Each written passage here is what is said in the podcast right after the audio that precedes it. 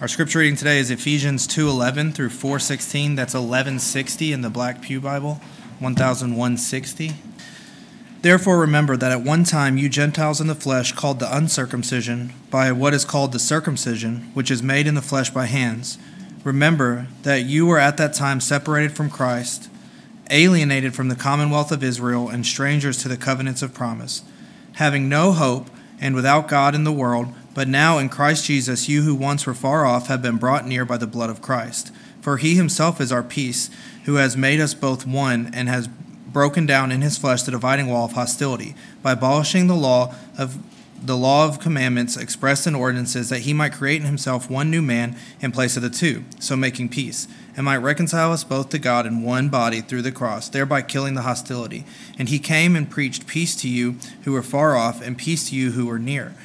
For through him we both have access in one spirit to the Father. So then you are no longer strangers and aliens, but you are fellow citizens with the saints and members of the household of God, built on the foundation of the apostles and prophets, Christ Jesus himself being the cornerstone, in whom the whole structure being joined together grows into a holy temple in the Lord.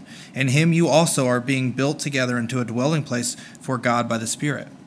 For this reason, I, Paul, a prisoner of Christ Jesus, on behalf of you Gentiles, assuming that you have heard of the stewardship of God's grace that was given to me for you, how the mystery was made known to me by revelation, as I have written briefly. When you read this, you can perceive my insight into the mystery of Christ, which was not made known to the sons of men in other generations, as it has now been revealed to, to his holy apostles and prophets by the Spirit. This mystery is that the Gentiles are fellow heirs, members of the same body, and partakers of the promise in Christ Jesus through the gospel. Of this gospel I was made a minister according to the gift of God's grace, which was given me by the working of his power. To me, though I am the very least of all the saints, this grace was given, to preach to the Gentiles the unsearchable riches of Christ, and to bring to light for everyone what is the plan of the mystery hidden for ages in God, who created all things, so that through the church the manifold wisdom of God might now be made known to the rulers and authorities in, the heavenly places.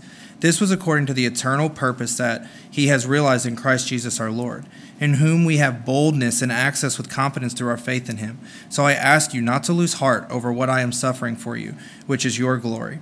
For this reason I bow my knees before the Father, from whom every family in heaven and on earth is named, that according to the riches of his glory he may grant you to be strengthened with power through his Spirit in your inner being, so that Christ may dwell in your hearts through faith though that you, being rooted and grounded in love, may have strength to comprehend with all the saints what is the breadth and length and height and depth, and to know the love of Christ that surpasses knowledge, that you may be filled with all the fullness of God. Now, to him who is able to do far more abundantly than all that we ask or think, according to the power at work within us, to him be glory in the church and in Christ Jesus throughout all generation, forever and ever. Amen. I, therefore, a prisoner of, for the Lord, urge you to walk in a manner worthy of the calling to which you have been called, with all humility and gentleness, with patience, bearing with one another in love, eager to maintain the unity of the Spirit in the bond of peace. There is one body and one Spirit, just as you were called to the one hope that belongs to your call one Lord, one faith, one bat- baptism, one God and Father of all, who is over all and through all and in all. But grace was given to each one of us according to the measure of Christ's gifts. Therefore it says, When he ascended on high, he led a host of captives, and he gave gifts to men. In saying he ascended, what does it mean but that he also descended into the lower regions of the earth? He who descended is the one who also ascended far above all thing, all the heavens, that he might fill all things.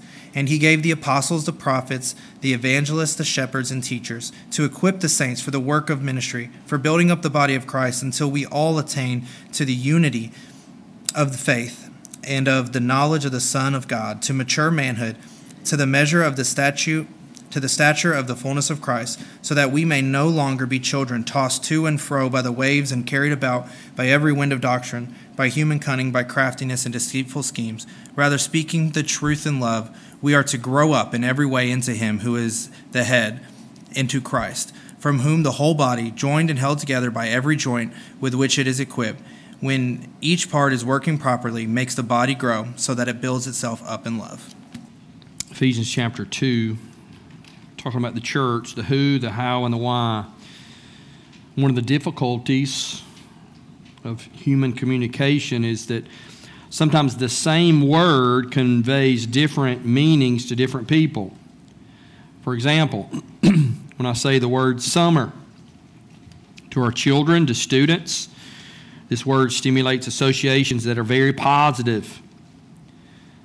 They think of no school, sleeping in, going swimming, going on vacation, going to camp. But for some, the one who lays asphalt, the one who is a roofer, summer has a different meaning. What kryptonite is to Superman, heat is to a, a construction worker. It means having to get up earlier, work a while, take a break from the heat, go back to work and work until dark. Summer for some means misery, long hours,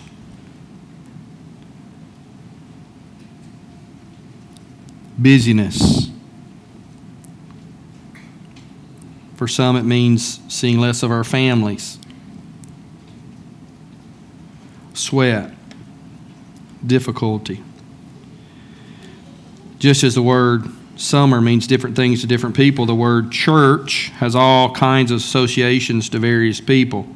Most people would associate this term with Sunday, stained glass, sermons.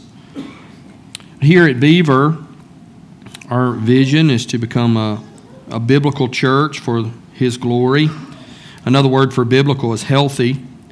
See, healthy things grow, they mature, they develop.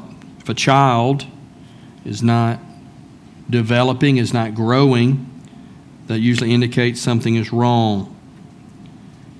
But if the church is growing numerically, growing spiritually, God will be glorified. But in order for a church to be biblical, we have to know what the Bible says about the church. What is the church? Or, or better yet, who is the church? The term in the original language, ecclesia, means assembly or the called out ones, or maybe better translated the called together ones. In the Greek New Testament, the that noun, ecclesia, occurs 115 times. It's translated church 112, and three times it's translated assembly. And the New Testament writers, they refer to the church using different metaphors, different word pictures. We see several of those here in Ephesians chapter 2. And what we're doing today is kind of taking a bird's eye view of this text, thinking about the church. In chapter 2, verse 16, the church is corporately referred to as the body of Christ.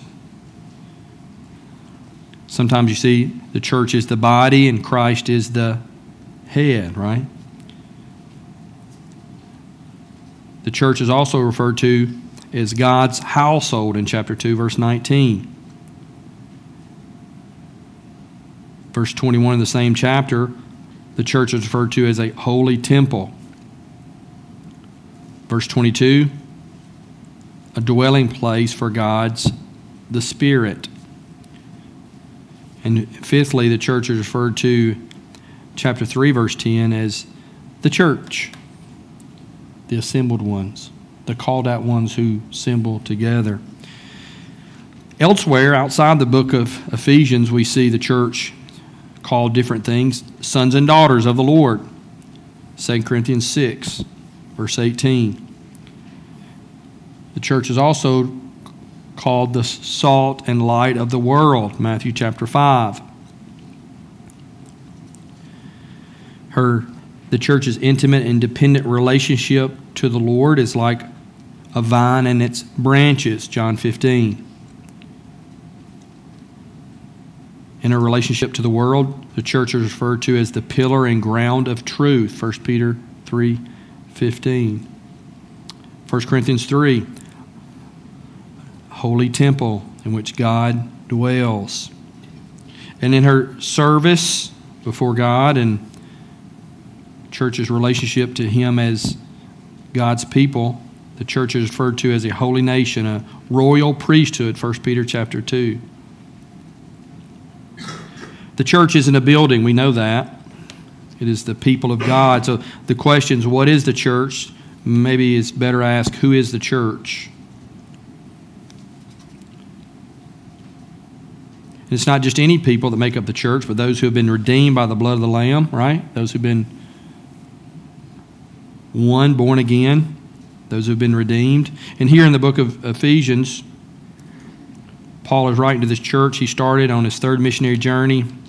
And in chapters 1 through 3, what, what's happening is Paul is reminding them what God has done for them. And then chapters 4 through 6 is how we should respond as the church. But chapter 2, Paul reminds the Ephesians that they are saved by grace through faith, not because of anything they've done. But notice he's talking here in this book to Gentile believers, telling them they are now a part of this one new man. Look at verse 13 through 15 of chapter 2. But now in Christ, you who are once far off, you're away from the Lord, you didn't have the law, right? They didn't know much about God. You've now been brought near by the blood of Christ. For he, Christ, is our peace, who has made us both one and has broken down in his flesh the dividing wall of hostility by abolishing the law of commandments expressed in ordinances, that he might create in himself one new man and place the two, so making peace. So, the plan all along, if you think about the, the story of redemptive, redemptive history, is to have one people of God. And we've seen in, in the book of Exodus, God is dealing with his people and redeeming his people, the, the Israelites. He redeems them, rescues them from Egypt goes to war for them against the Amalekites. And as they get into the promised land, he'll war again for them against the, the pagan Canaanites, the Hittites, the Jebusites, and all the ites that oppose them. But the plan all along was the people of God to be made up not of just Jew, but of Gentile as well. That's the Abrahamic covenant, right? Coming to fulfillment. You remember the story, the promises God gave to Abraham?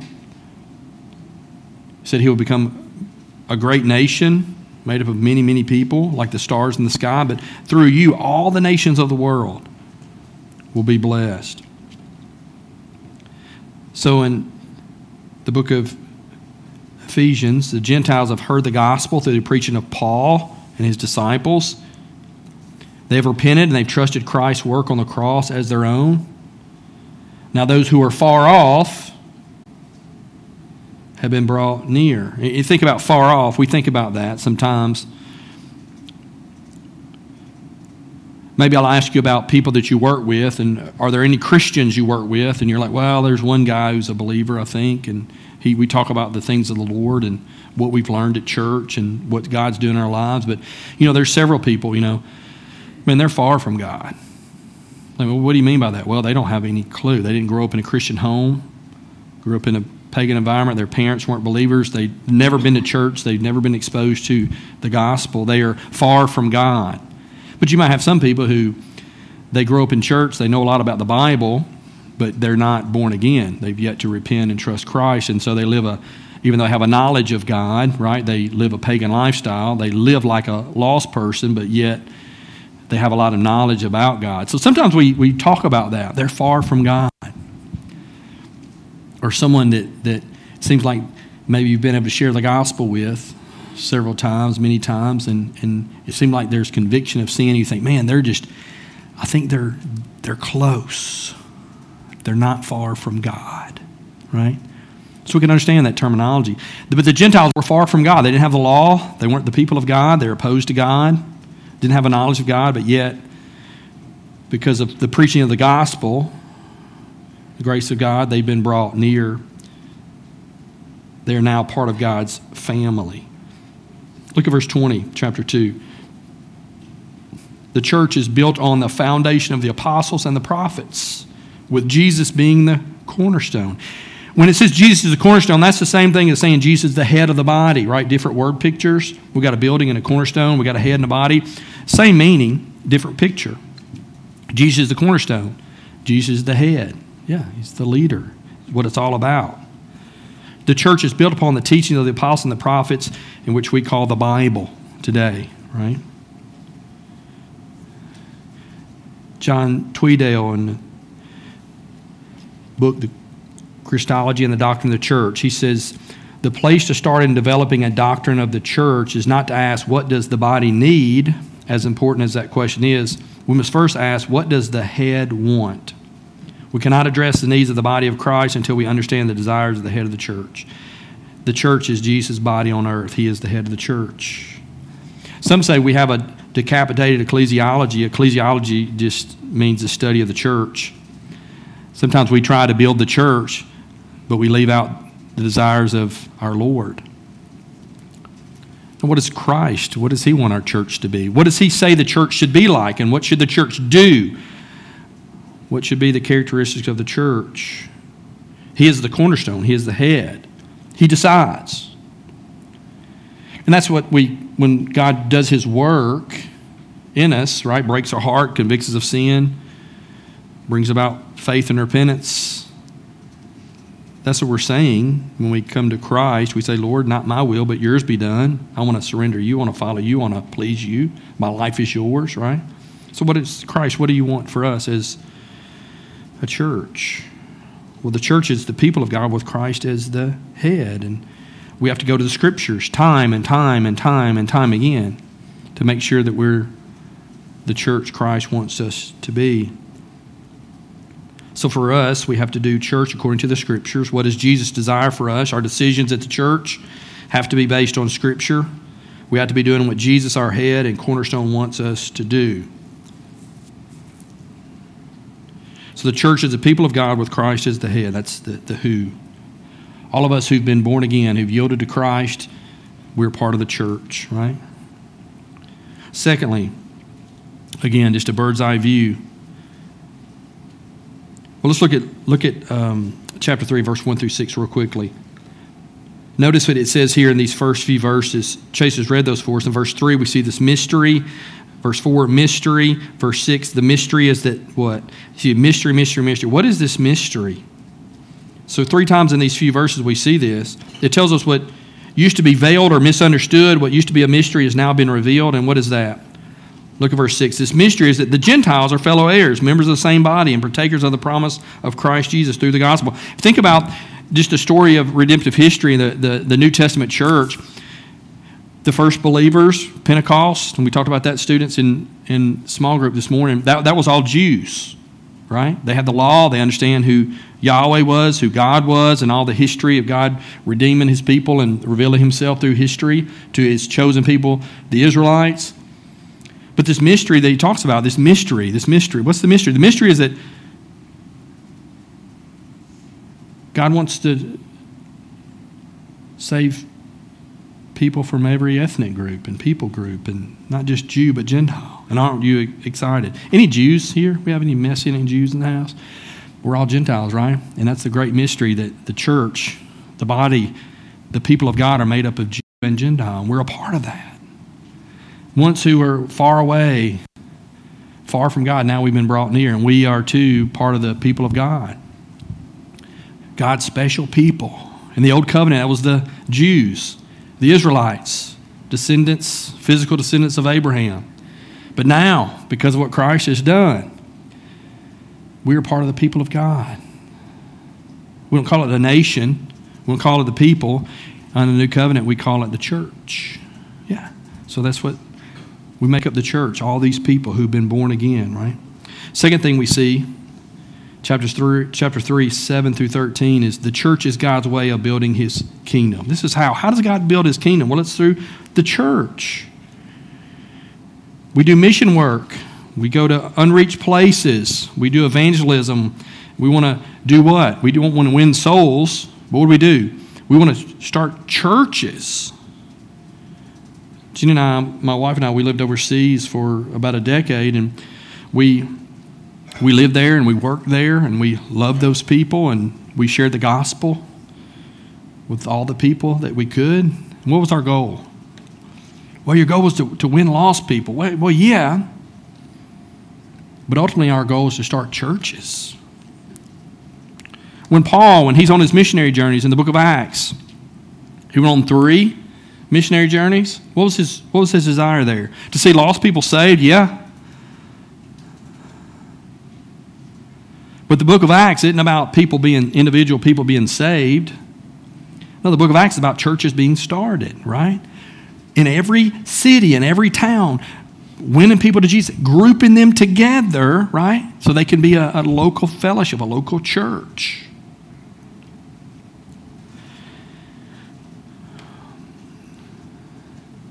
Paul considered his ministry in, in, an area fulfilled not when every person was reached, but when churches had been planted. He wants to go to a new place. Why? Because he started a church in Thessalonica, in Berea, and Lystra, and Derbe. I'm going to go somewhere else. Start a church. Because, see, what do local churches do? Local churches do evangelism and win the lost.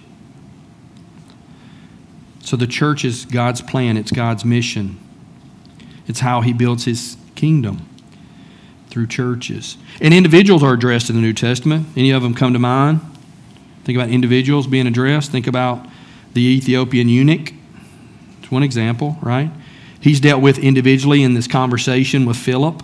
He's evangelized, he's baptized. But you take the New Testament as a whole, can you imagine that Ethiopian eunuch going back to to Ethiopia and not being involved in a, a group of baptized believers? No. You think, no, he's going to meet with believers and he's going to congregate and do church together. Jesus didn't die to have a disconnected collection of individual people who are saved and going to heaven. Well, he, he came to fashion a people who belong to himself a bride, a body, a family, the church. Tim Challies, he says, the local church is central to God's plan for the world. In fact, in many ways, the local church is God's plan for the world. It's through the church that God desires to make himself known. Look at chapter 3, verse 8 through 11. Again, these verses, we're taking a bird's eye view. What do we learn about the church here? First, that the church is, they're the people of God with Christ as the head, right? Part of the church. No longer the nation of Israel, now in the new covenant, we're the people of God, we're the church.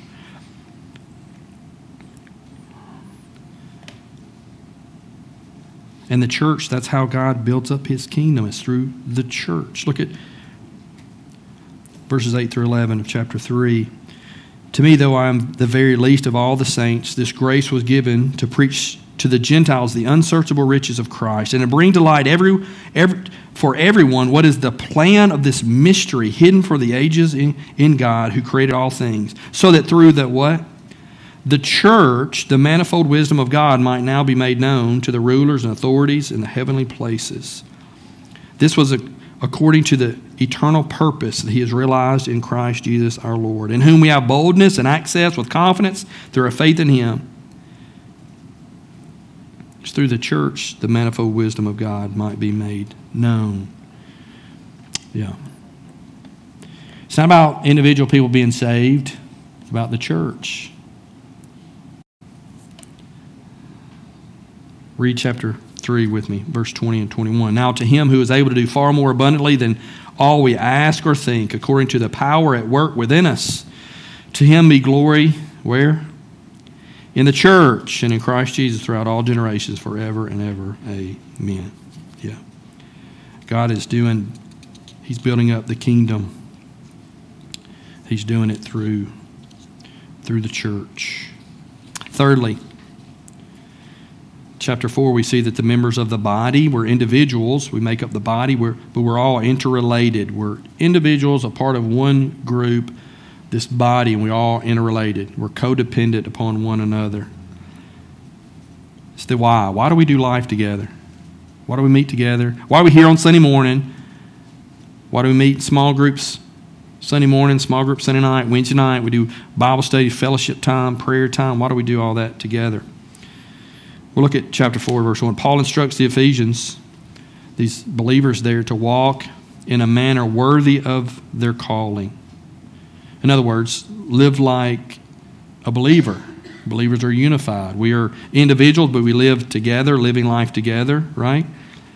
But just walking in a, a manner worthy of the gospel, that's not something you do on your own. It's not something you do on your own. It's something you do as part of the church with other believers. We live as one body, even though we're individuals. Look at verse verses 7 through 16. Grace was given to each one of us according to the measure of Christ's gift. Look at verse 11. And he gave the apostles, the prophets, the evangelists, the shepherds, the teachers to equip the saints for the work of the ministry, for the building up of the body of Christ, until we all attain to the unity of the faith and of the knowledge of the Son of God, to mature manhood, to the measure of the stature of the fullness of Christ, so that we may no longer be children tossed to and fro, carried about by every wind of doctrine, by human cunnings, by craftiness and deceitful schemes. Rather, speaking the truth in love, we are to grow up in every way into Him who is the head, into Christ, from whom the whole body, joined and held together by every joint with which it is equipped, when each part is working properly, makes the body grow so that it builds itself up in love. Even though we have different giftings, we're all a part of the same body, and we use our gifts. And as we do so, the whole body grows. We're interrelated, codependent. What is the church? Church is a community of all believers for all time. All those whom Christ died. That's part of the church. But we gather it's not just Sunday morning worship.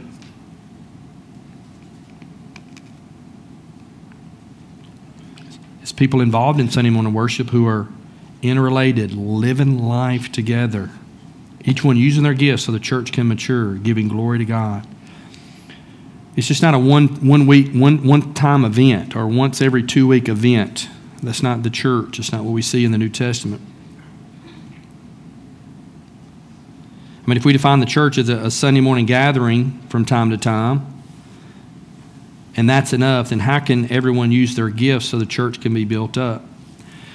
See, it's really, really important. We have these interdependent relationships where we live life together. And we, we say this a lot. It's like we're just locking arms, you know, hand in hand, arm in arm. We live life together. We spend time together. We rub elbows together. We encourage. We rebuke. We fellowship. We do life together. And as we do, we use our gifts, and the scripture says we grow.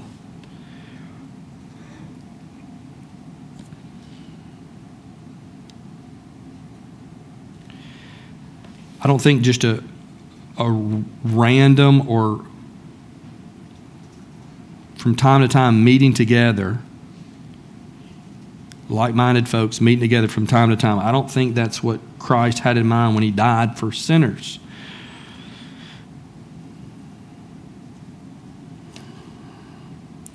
We're to be the light of the world, the salt of the earth. But that only occurs as we live life together as church. So, a couple things by way of application. Are you a part of the church, the universal church? Are you a part? You, you were once far away, but have you been brought near? See, the one thing we have in common, we're all, we're all far away. But for many of us, so look around the room, there's testimonies of us being brought near by the blood of Christ and by the work of Christ, we've been brought near. Are you a part of the church? If not, you need to repent and trust the work that Christ did on the cross as your own.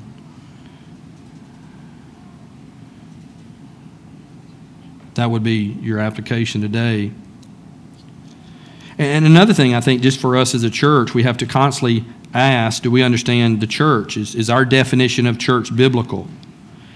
It's what we're living our lives is that biblical church. By what we understand the Bible to mean church, if we living that out, is that is that is that biblical? I think we all constantly have to ask ourselves that question. And then thirdly, are we believers? Are we using our gifts to see the church grow?